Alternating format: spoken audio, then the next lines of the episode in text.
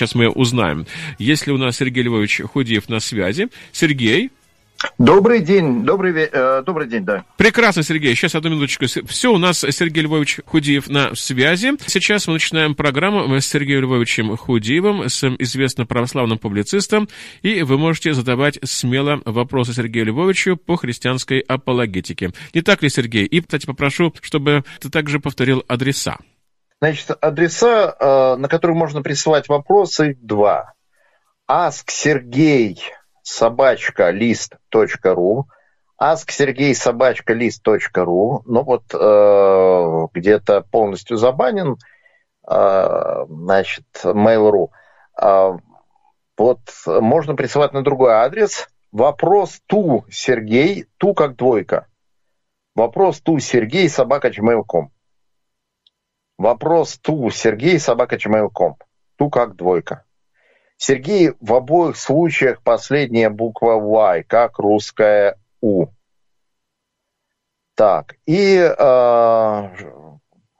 я отвечаю, в общем-то, на вопросы о христианской апологетике, но это то, что можно назвать трудными вопросами о вере, то, что людям э, вот кажется непонятным или с чем они не согласны, может быть, даже в э, христианской вере. А, так. А, почему вы считаете, что человек, который прожил всю свою жизнь, служа людям, например, врач-подвижник, меньше заслуживает рая, чем а, бандит, который покаялся перед смертью? Хороший очень вопрос. А, никто не заслуживает рая? Вообще никто ни бандит, ни врач-подвижник. И э, один из э, признаков, собственно, хорошего человека, то, что он понимает это. Знаете, когда человек хороший, совестливый, он э, э, сожалеет о своих грехах. Когда человек э, такой вот э, духовно, духовно черствый, он считает, что с ним все в порядке, что он, э, он-то хороший. И э, на самом деле никто не заслуживает рая, вообще никто. И христианская вера, она не про то, что хорошие люди заслуживают рая и заслуженно в него войдут. Она про то, что Бог даровал спасение грешникам через Иисуса Христа. Что мы входим в рай не своей праведностью, но праведностью Иисуса Христа. Не потому, что мы этого заслужили могли заслужить, но потому что это для нас заслужил Господь наш Иисус Христос. Это вот э, такая центральная, фундаментальная вещь, которую надо напоминать все время, потому что люди склонны ее забывать. Вот любая человеческая религия по умолчанию, она говорит о том, что человек ходит в рай, человек обретает жизнь вечную и блаженную благодаря тому, что он хороший, благодаря тому, что он молодец, он постарался, он э, вот э, э, э, все сделал правильно. На самом деле Библия говорит, что мы все сделали неправильно, что мы грешники, что мы провалились, что никто из нас не сдал норматива. Но мы получаем оправдание даром по богатству благодати и по искуплению во Христе Иисусе. То есть мы все позваны на пир и позваны даром. Место в раю для нас куплено не нами, не нашими заслугами. А оно для нас куплено Иисусом Христом. Вот все, что нужно было заплатить за это, Он заплатил. Приходите, ибо все готово, сказано в Евангелии. И вопрос в том, а хотим ли мы прийти. То есть вот если меня позвали на пир, там, не знаю, моих друзей свадьба, они меня пригласили – а, меня там будут рады видеть. Приглашение мне пришло. А, я могу прийти, меня встретят не потому, что я такой замечательный, не по моим заслугам, а потому что мои друзья меня любят и рады меня видеть. А если не приду, то это будет мне даже не наказание за то, что я плохой, а просто я вот э, не пришел, отказался, не захотел. Меня звали, я как-то это проигнорировал. Поэтому э, любой человек может прийти. Если он покается, уверует. Если он не покается, не уверует, то значит, он не захотел, он отказался. Тут, э, в общем-то, логика неизбежная. Э, или мы входим в дверь, или мы оказываемся за дверью. Это нам предстоит самим решать. Приглашены мы все. И приглашены даром. То есть Евангелие это не про наши заслуги, а потому что по заслугам никто не может войти в рай. Это про его дар, про его подарок. Так, э, почему христианство учит, что человек должен все время считать себя грешником? Разве это не разрушительно для психики, элементарно говоря? Э, ну, насчет психики. Э, я писал статью, кстати, на эту тему. Э, Христианство и психическое здоровье. Я сейчас не, даже не помню название точно. Но вот на азбуке веры у меня лежит статья как раз про соотношение христианства и психического здоровья. И я этот предмет исследовал. Просто в интернете есть достаточно много доступной информации, причем информации профессиональной. Именно в психиатрической профессиональной литературе, в журналах, э, там научные работы, есть обозрение научных работ. И эти обозрения, они пишутся не для того, чтобы помочь христианам. Они пишутся профессиональными психиатрами, чтобы вот э, с их профессиональной точки зрения вопрос осветить. Так вот, христиане психически более здоровы. Это факт.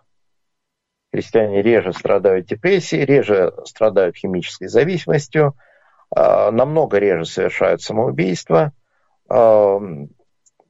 и э, меньше уровень тревожности, то есть влияние христианской практики, то есть когда человек не просто говорит, что он христианин, а вот ходит в церковь, живет церковной жизнью, на душевное здоровье оно э, известно, оно положительное. И это признается абсолютно светскими специалистами, которые не заинтересованы в том, чтобы как-то укреплять христианскую веру, а просто, ну, вот такой вот факт. На это, этого неверующие атеисты не отрицают, просто говорят, ну да, ну вот это им доказывает, что Бог есть, это доказывает, что если у вас есть куда пойти, у вас есть какая-то друзья, там община, которая вас поддерживает, то вам, да, будет легче в этой жизни. И вы будете легче переносить удары судьбы, у вас психика будет крепче. То есть э, э, то, что э, христианская вера благоприятна для психики, это хорошо установленный факт на, наоборот. Что касается признания себя грешником, то тут нужно э, избежать ложного понимания, о чем речь идет. Потому что э, часто в мирском контексте грешник – это человек, которого не любят, человек, которого выгнали, это человек, которого, э, на которого показывают пальцем. Э, то есть вот человек, к которому относятся откровенно враждебно считать себя грешником, это вот испытывать ненависть к себе.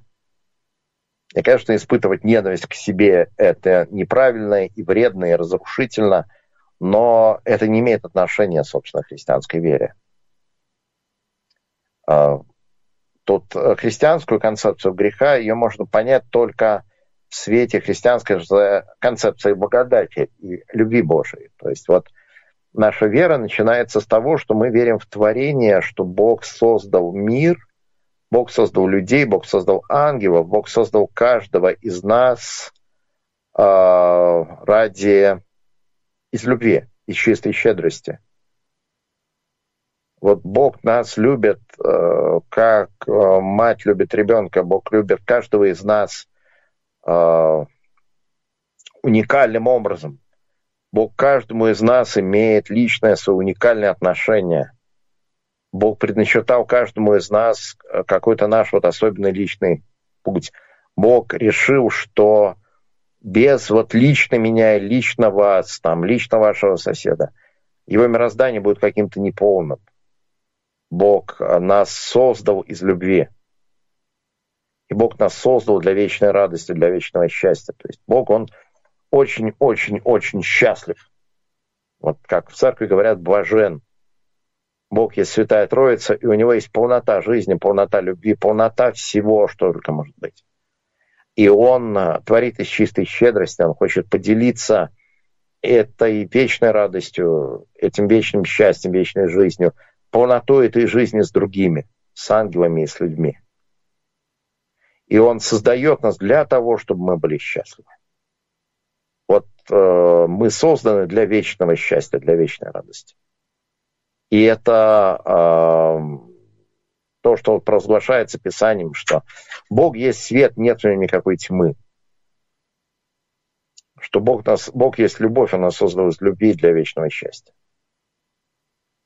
И это, ну, конечно, вызывает э, сразу такие недоумения и протесты, потому что не просто оптимистично. Знаете, слово оптимизм, оно слишком бледное какое-то.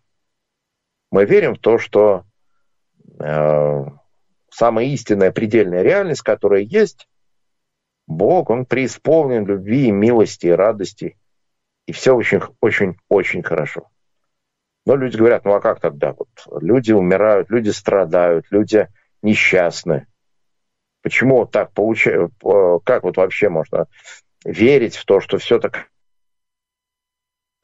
И вот а, для того, чтобы верить в благого Бога, в мире, в котором мы сейчас вот находимся, в котором мы реально пребываем, нужно верить в то, что что-то пошло не так. Произошла какая-то катастрофа. Каким-то образом а, возникла пропасть между благостью Божией и людьми. И эта пропасть называется грех. У а, Гюберта Кита Честертона есть фраза в одном из его произведений, что если человек может получить наслаждение, сдирая живьем шкуру с кошки, то, он, а, то надо отрицать либо Бога, как атеисты, либо нынешнюю близость Бога и человека, как христиане. То есть вот э, если мы верим в то, что Бог благ, и Бог сотворил человека по своему образу, то то состояние, в котором человек находится сейчас, мы должны признать какой-то бедой, катастрофой, чем-то невероятно неправильным, что каким-то образом человеческий род вообще сошел с рельс, что все пошло не так, как Бог замыслил. И вот э, вера в то, что Бог благ, сотворил человека из любви, Бог продолжает меня любить, он неизбежно предполагает сознание того, что я грешный. Потому что, а почему я тогда до сих пор не в раю? А почему я не пребываю в абсолютном и ничем не омраченном блаженстве, для которого Бог меня создал? Что мне мешает? Почему я, будучи создан Богом из любви для абсолютного счастья, этого счастья не имею? И Библия говорит грех. Грех – это не то, что вот э, э, какие-то отдельные мои плохие поступки, которые делали бы меня, вот, не знаю, подлежащим суду и каре. Или хотя бы там всеобщей ненавистью и презрению. Грех – это прежде всего это состояние отпадения от Бога. Вот это катастрофический разрыв между тем, для чего мы созданы – а мы созданы для вечной радости, для вечного счастья, и тем состоянием, в котором мы находимся сейчас. А конкретные злые деяния, они происходят уже из этого состояния, они растут из этого корня. Что мы грешим, мы э, совершаем наши глупости и преступления, потому что мы виновны. Э, мы виновны в наших поступках, и они э, проистекают вот из нашего отпадения от Бога. Потому что когда человек не имеет Бога, он пытается найти себе счастье, найти себе жизнь в чем-то другом, он хватается за какие-то другие вещи, он место Бога в его жизни занимают те или другие идолы, и вся его жизнь идет наперекосяк. И бывает абсолютно, знаете, что бывает абсолютно трагично. Я помню, как я читал дневник а, Феликса Эдмундовича Дзержинского – и Феликс Агмундович абсолютно является благодетелем человечества. Что он борется с несправедливостью, что он со своими соратниками построит справедливый мир, в котором не будет уже э, эксплуатации человека человеком, не будет войн, не будет притеснений, не будет э, никакого зла, все будет очень хорошо. Он хотел хорошего. А потом получилось, что для этого хорошего, ну вот людей надо массово убивать, надо создать там ЧК. А, и Робеспьер тоже вот во время французской революции. Робеспьер, он же был большой идеалист. Он до революции писал королю э, эти трактаты об отмене смертной казни. Он был против смертной казни первоначально. Там, что интересно, первый опыт отмены смертной казни был в России там, императрица наша Елизавета Петровна, она э, сделала так, что э, утвердить смертный приговор могла только она, и э, она не утвердила ни одного смертного приговора за все время своего правления. И э, Робеспьер э, писал, значит, петиции своему королю французскому и говорил, давайте мы его тоже отменим смертную казнь. А потом произошла революция, и э, оказалось, что он очень много народу сам переказнил. Почему? Потому что он хотел как лучше. Он хотел построить справедливое общество. И тут выясняется, что для того, чтобы построить справедливое общество, нужно переказнить всех, кто мешает. И вот так часто бывает, как вот в Библии сказано, что есть пути, которые кажутся человеку прямыми, но конец их к смерти. И э, трагедия греха в том, что часто люди творят зло, думая, что они творят добро. То есть бывают какие-то грехи, которые э, не маскируются, они сразу их понятно, что они грехи. Какой-нибудь грубый такой грех, там, пьянство какой-нибудь, там, разврат, это, ну, э, человек грешит, он вообще-то знает, что он грешит, что ему там. Бывают грехи, когда человек грешит и думает, что он благодетель человечества. И вот э, нужно знать, что ты грешник и что ты склонен к греху. Потому что э, вот ты самые страшные вещи делаешь в своей жизни, когда ты считаешь, что ты прав. Когда ты думаешь, что ты вообще богатитель человечества, что ты прав, что ты вот э, за светлое будущее борешься, что ты делаешь что-то очень хорошее для людей, вообще ты молодец – вот в этот момент ты делаешь наиболее плохие вещи в своей жизни. Вот весь человеческий опыт указывает на то, что самые плохие вещи делаются людьми, которые считают, что они делают хорошее что-то в своей жизни. Вот э, поэтому надо помнить, что твоя собственная природа, она повреждена грехом очень глубоко. И что ты постоянно делаешь что-то не то, что у тебя глубокий вывих внутри сидит, вывих сердца, который подталкивает тебя делать что-то не то. И вот сознание своего греха, оно означает не то, что там Бог тебя не любит, не то, что люди тебя не любят. Нет, Бог тебя любит. И люди тебя любят, тебя надо быть благодарным за это. Но то, что ты удобо склонен к греху. Есть такое, э, значит, забавное славянское слово удобопоповзновенный. Э, ну вот то, что человек легко сваливается в грех. Очень легко возненавидеть и трудно возлюбить. Очень легко э, задаться, заняться самообманом, там, знаете, вот как то, те же Дзержинский с Робеспьером поубивали кучу народа, были при этом уверены, что они все делают хорошо и правильно ради счастья человечества. И вот для того, чтобы этого избежать, нужно понимать, что ты грешник, и что ты склонен к злу, и что ты всегда э, очень легко сваливаешься в то, чтобы творить зло и его оправдывать. А, даже на бытовом уровне я как-то видел очень смешную советскую карикатуру, а, такая последовательность картинок, где товарищеский суд, э, там, значит, сидит э, такой э, мужик-судья, и две соседки к нему приходят. Сначала одна рассказывает свою историю, что она ангел, а соседка черт. А потом другая соседка рассказывает, что вот эта соседка ведьма, а она, значит, такой пушистый зайчик. А люди всегда склонны видеть себя правыми. И важное откровение состоит в том, что я бываю неправ, я склонен быть неправым. Чем больше я уверен, что я прав, тем больше склонен грешить. Есть э, такое, знаете, популярное мирское выражение «верь своему сердцу». Я помню, у нас был как-то выборы и лозунг «голосуй сердцем». Э, вот э, христианство говорит, нет, не голосуй сердцем, не верь своему сердцу, потому что твое сердце лукаво крайне испорчено.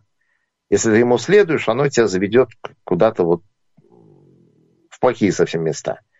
И осознавать, что ты грешник, это осознавать, что ты э, удобосклонен к греху, что ты часто делаешь дурацкие плохие вещи, а что ты много чего наделал плохого в своей жизни. И это происходит на фоне того, что Бог тебя любит, и на фоне того, что Бог подает тебе прощение во Иисусе Христе. Вот э, христианство – это такая целостная картина мира, из которой нельзя выдирать что-то одно. Если человек не имеет веры в творение, не имеет веры в искупление, а ему все по ушам ездят с грехом, то да, для него это будет не полезно. Но мы видим все это вместе. Бог нас создал из любви. Бог создал меня и вас, и каждого человека из любви, потому что Он нас очень сильно любит и хочет, чтобы мы были счастливы. Бог прощает нас, как только мы ищем этого прощения. Бог во Христе дает нам полное прощение грехов, как только мы этого захотим, как только мы этого взыщем. И на этом фоне мы знаем, что да, мы грешники. Мы наломали дров. Но Бог любит нас всегда и неизменно, и спасет нас, если мы за Ним последуем и Ему доверимся. Вот, поэтому признание христианина того, что он грешник, существует только на фоне Бог меня создал для вечной жизни. И э, тут, знаете, вот, э, приведу такой пример. Ну, представьте себе, что мы находим человека в канаве, который пьян в дребезги вообще. И, э, ну, мы понимаем, что, ну, плохо, да, нельзя так напиваться. Мы его поднимаем, отряхаем, значит, ну и понимаем, что дело житейское и бывает. А теперь представьте себе, что мы узнаем, что это наследный принц. Или что это даже не принц, а, допустим, академик, там, Нобелевский лауреат, какой-нибудь великий ученый, то есть какой-нибудь великий почтенный человек – то нас это сильнее ужасает. Мы ужасаемся тому, как человек э, до этого докатился. Вот если мы верим, что человек создан по образу Божию, человек создан для того, чтобы отражать любовь и праведность Божию, для того, чтобы быть Божьим представителем в мире, для нас нынешнее состояние человека будет восприниматься как абсолютно неправильное и ужасное. Если мы верим в то, что человек это просто ну, животное, немного более продвинутая, чем другие животные, ну, мы как-то особенно и не будем париться. Ну да, все живое ест друг друга, там, люди тоже едят. Ну, животные, они животные есть. Если мы верим в благого Бога, то мы неизбежно верим в реальность греха. Что нас сотворил благой Бог, мы вот не являемся людьми благими и счастливыми, следовательно, существует грех, который является причиной наш, нашего нынешнего состояния. Вот если мы, не знаю, там э, встречаем какого-нибудь пьяного бродягу, который говорит, я Нобелевский лауреат, э, и если мы ему поверим, мы, конечно, у него спросим, как же ты дошел до жизни такой? Что ты был Нобелевским лауреатом, а сейчас ты пьяный бродяга. Вот, э, если мы верим в то, что человек создан по образу Божию, то, естественно, мы задаемся вопросом, а как человек дошел до жизни такой, как сейчас? Как человечество оказалось в том состоянии, в котором оно находится? И поэтому признание реальности греха, оно неизбежно следует из благости Бога, и оно неизбежно следует, э, признание моего греха тоже следует из благости Бога. Я знаю, что Бог меня любит. Я знаю, что Бог хочет, чтобы я был абсолютно счастлив. И э, я нахожусь э, не то чтобы в состоянии абсолютного счастья. И я знаю, что мне предстоит умереть. И почему все это? Потому что грех. Потому что грех, а, который должен быть как-то исцелен, исправлен, я прохожу через этот долгий, трудный процесс, который должен а, меня изменить, изменить к лучшему. Вот поэтому а, вера в то, что мы грешники, она, собственно, ну, таково реальное положение дел. Другое дело, что эта вера не означает, что мы живем в чувстве вины, там, в унынии, в чем-то еще. Нет, просто означает, что мы верим в то, что а, Бог нас создал из любви для вечной радости, Бог нас любит, и Бог даст нам вечную жизнь, и все очень-очень-очень хорошо – а, но вот нынешнее наше состояние, то, что мы сейчас вот не имеем этой вечной радости, оно связано как раз с катастрофой грехопадения. Поэтому одно тесно связано с другим. Если мы верим в бесконечную благость Божию, мы верим неизбежно в, свой, э, в реальность своего греха. Так, а, может ли второе пришествие Христа оказаться незамеченным? Может быть, он уже пришел, но люди не хотят его признавать. Нет.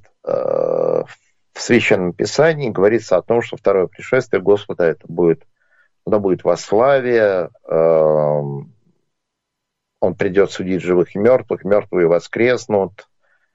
Эм, это будет космических масштабов события, которое будет невозможно не заметить это будет что-то вот э, э, люди, люди, которые хотели бы этого не видеть, они все равно с этим столкнутся. То есть вот э, любой незаметно приходящий, Христос, приходящий не во славе, это, это точно не Христос, это точно обман какой-то. Потому что э, в первое свое пришествие Господь пришел в смиренном очень облике – Второе его пришествие будет со славой, оно будет носить космические масштабы. И мир, каким мы его знаем, он прекратит свое существование совершенно уже другой. Будет новое небо, будет, будет воскресение мертвых. То есть будет вот настолько грандиозные события, что как-то их э, не заметить и не понять, что это наш Господь и Судья, будет уже невозможно. Но время наше уже подошло к концу. Я благодарю всех вас за ваше внимание уже должен прощаться. До свидания и всего вам доброго.